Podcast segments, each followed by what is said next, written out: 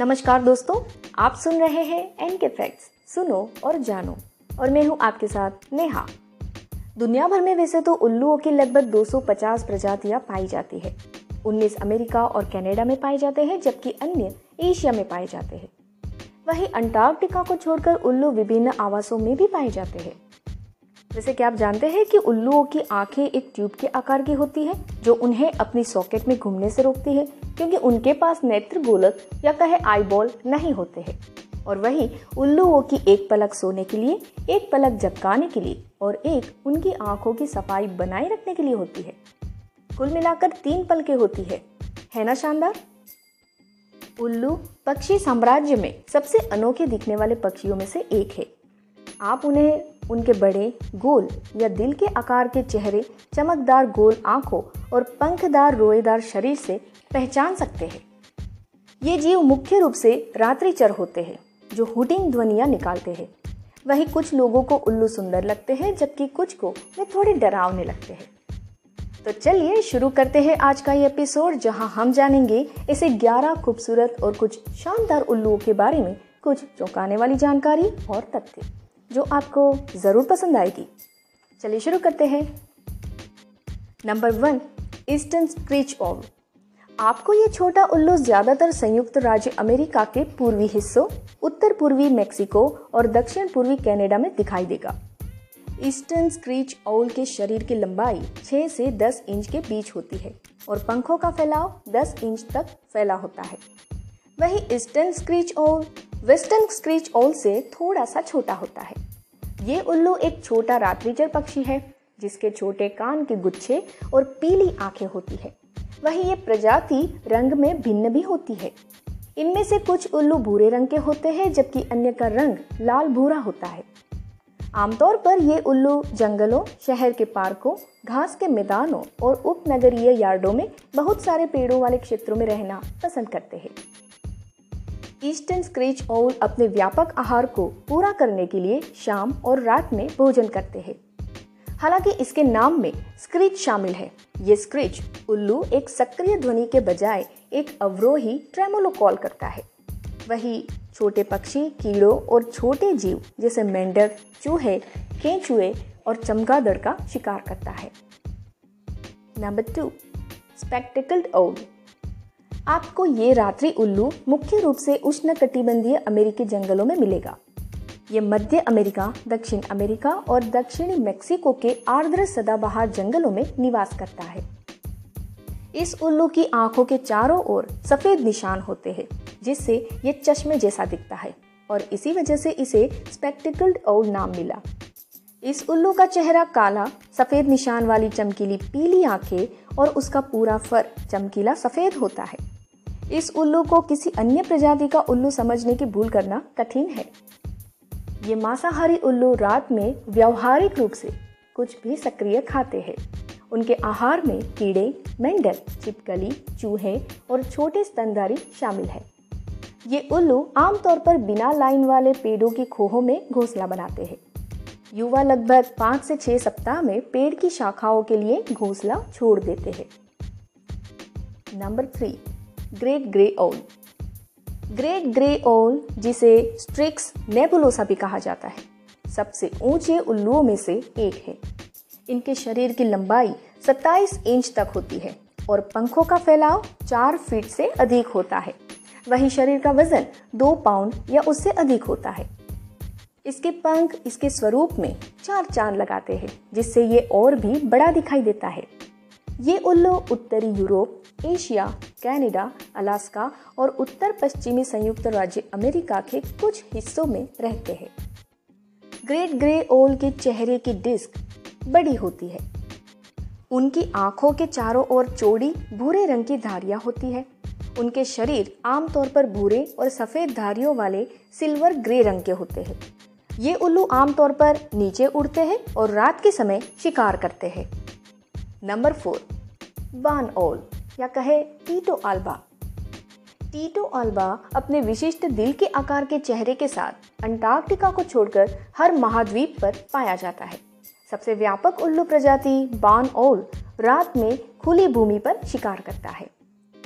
जब वे घोंसला बनाते हैं तो उल्लू अपने बच्चों को खिलाने के लिए अतिरिक्त बिल, चूहों और अन्य स्तनधारियों को इकट्ठा करते हैं। वही इनकी सुनने की क्षमता शानदार होती है और पंख नीचे की ओर होते हैं, जो उनके दृष्टिकोण को छिपा देते हैं, जिससे उल्लू बिना ध्यान दिए अपने शिकार को सफलतापूर्वक पकड़ने में सक्षम हो जाते हैं। नंबर फाइव, स्पोटेड वुड ओल। बड़े नारंगी चेहरे वाला स्पोटेड वुड ओल पूरे दक्षिण पूर्व एशिया में कई अलग अलग क्षेत्रों में पाया जा सकता है। ये उल्लू जंगलों या घने पेड़ों के इलाकों में रहना पसंद करता है और आमतौर पर पानी के पास पाया जा सकता है।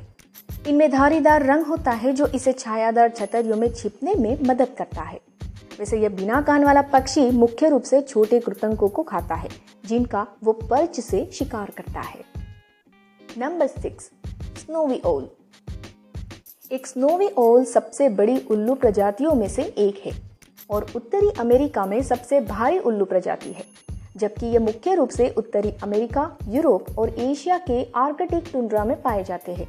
ये बर्फीले, धब्बेदार उल्लू कभी कभी संयुक्त राज्य अमेरिका के पूर्वी समुद्री तट पर आते हैं। ये उल्लू मुख्य रूप से नींबू पानी या कहे लेमिंग्स पर भोजन करता है। और जब आर्कटिक में नींबू पानी की आपूर्ति कम हो जाती है तो वो प्रजनन करना बंद कर देता है। वहीं इनके घोंसले मादा के शरीर के आकार के बर्फ़ में बने साधारण गड्ढे होते हैं। वैसे क्या आप जानते हैं कि स्नोवी ओल को अंतरराष्ट्रीय प्रकृति संरक्षण संघ द्वारा असुरक्षित के रूप में सूचीबद्ध किया गया है? नंबर सेवन, यूरेशियन ईगल ओल। सबसे बड़ी उल्लू प्रजातियों में से एक यूरेशियन ईगल ओल जिसे बूबो बूबो के नाम से भी जानते हैं। इनके पंखों का फैलाव पाँच से साढ़े छः फीट तक होता है। एक शक्तिशाली शिकारी यूरेशियन ईगल ओल छोटे स्तनधारियों से लेकर सांपों और अन्य सरीसृपों तक, और यहाँ तक कि बड़े शिकार जैसे लोमड़ियों या समान आकार के पक्षियों और उल्लू तक सब कुछ खा जाते हैं। पूरे यूरोप और एशिया में पाए जाने वाले ये उल्लू जंगलों, रेगिस्तानों और पहाड़ों सहित विभिन्न प्रकारों के आवासों में रहते हैं, जोड़े जीवन भर के लिए संभोग करते हैं। चट्टानों की दरारों और गुफाओं के प्रवेश द्वारों पर घोंसला बनाते हैं। वही खाद्य स्रोत प्रचुर होने पर प्रजनन बढ़ता है और कमी के समय प्रजनन कम हो जाता है। Number eight, great horned owl. America में सबसे व्यापक और अनुकूलनीय उल्लुओं में से एक ग्रेट हॉर्न ओल समुद्र तल से दस हज़ार फीट से अधिक की ऊंचाई पर पनपने में सक्षम है। शक्तिशाली शिकारी मुख्य रूप से रात्रि शिकारी होते हैं, जिनका आहार विविध होता है। जिनमें स्तनधारी और सांपों के साथ साथ अन्य पक्षी और उल्लू भी शामिल होते हैं। इस उल्लू की हुड महत्वपूर्ण है। सहवास करने वाले जोड़े ज़ोर से और उत्साही हुटिंग के साथ अपने घोंसले वाले क्षेत्र की रक्षा करते हैं। नंबर नाइन नॉर्दर्न पिग्मी ओल। एक सक्रिय और आक्रामक दिन शिकारी। नॉर्दर्न पिग्मी ओल एक छोटा उल्लू है जो कभी कभी अपने से बड़े जानवरों पर भी हमला करता है। पश्चिमी कनाडा, अमेरिका मेक्सिको और मध्य अमेरिका के मूल निवासी ये प्रादेशिक उल्लू सिर्फ़ 6 इंच लंबे होते हैं। इन उल्लुओं में कुछ अन्य रेप्टर्स के साथ साझा की गई एक विशेषता है ओसेलाई। इसके सिर के पीछे नकली आँखों का ये सेट शिकार को धोखा दे सकता है और पक्षियों के झुंड के हमले को रोक भी सकता है। नंबर टेन, बरोविंग ओल सभी उल्लू पेड़ों पर नहीं रहते, जैसा कि बरोविंग ओल प्रमाणित कर सकता है। ये प्रजाति पुरानी जमीनी गिलहरी या मैदानी कुत्तों के बिलों में निवास करती है। रात में शिकार करते समय ये उड़ सकता है या शिकार को पकड़ने के लिए अपने लंबे पैरों का उपयोग भी कर सकता है। वहीं इन छोटे कद के उल्लुओं की लंबाई 7 से 10 इंच के बीच होती है। वे पूरे मध्य और दक्षिण अमेरिका और दक्षिणी कनाडा से लेकर मेक्सिको तक उत्तरी अमेरिका में खुले मैदानों और घास के मैदानों में निवास करते हैं।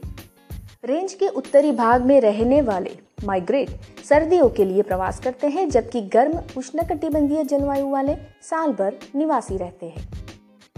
नंबर 11 सरनडीप स्कॉप्स ओल सरनडीप स्कॉप्स ओल हाल ही में खोजे गए उल्लुओं में से एक है। वे श्रीलंका में सबसे हाल ही में खोजे गए पक्षी है। पहली बार 23 जनवरी 2001 को नोट किया गया था। वे सन अठारह के बाद से खोजे जाने वाले पहले पक्षी है, जब श्रीलंका विस्लिंग थ्रश का वर्णन किया गया था। इन उल्लुओं की आबादी बहुत अधिक नहीं है। क्योंकि ये सिर्फ़ श्रीलंका के दक्षिणी वर्षावनों के लिए स्थानिक प्रतीत होते हैं। वे अपने पहले से ही छोटे निवास स्थान के नष्ट होने के कारण लुप्त प्राय है। उनमें से सिर्फ़ 80 ही अस्तित्व में है। ये पूरी तरह से रात्रिचर है। केवल अंधेरे के पहले दो घंटों में ही शिकार करता है। और शायद यही कारण है कि उन्हें खोजने में इतना समय लगा। क्या आपको जानकारी है कि उल्लुओं के पास बाइनोरल हियरिंग भी होती है, जिसे श्रोता द्वारा पहचानी जाने वाली ध्वनि के साथ या उत्पत्ति की पहचान करने की क्षमता के रूप में परिभाषित किया जाता है। उल्लू लगभग किसी भी ध्वनि की दूरी और समान स्थान बता सकता है, चूहे की रफ्तार से लेकर कबूतर के पंख फड़फड़ाने तक। उल्लुओं में अद्वितीय शारीरिक विशेषताएँ होती है, जो उन्हें सुंदर और डरावना दोनों बनाती है। आपको बता दें कि उल्लू स्ट्रीजीफोर्ड समूह से संबंधित है। ये क्रम टाइनोनीडी और स्ट्रीजीडी नामक दो परिवारों में विभाजित है। टाइटोनीडी में दिल के आकार के चेहरे वाले बान ओल होते हैं, जबकि स्ट्रीजीडी में बोरियल ओल की तरह गोल चेहरे वाले विशिष्ट उल्लू होते हैं। वही दिलचस्प बात यह है कि मादा बोरियल उल्लू का वज़न नर्क से दो गुना तक हो सकता है।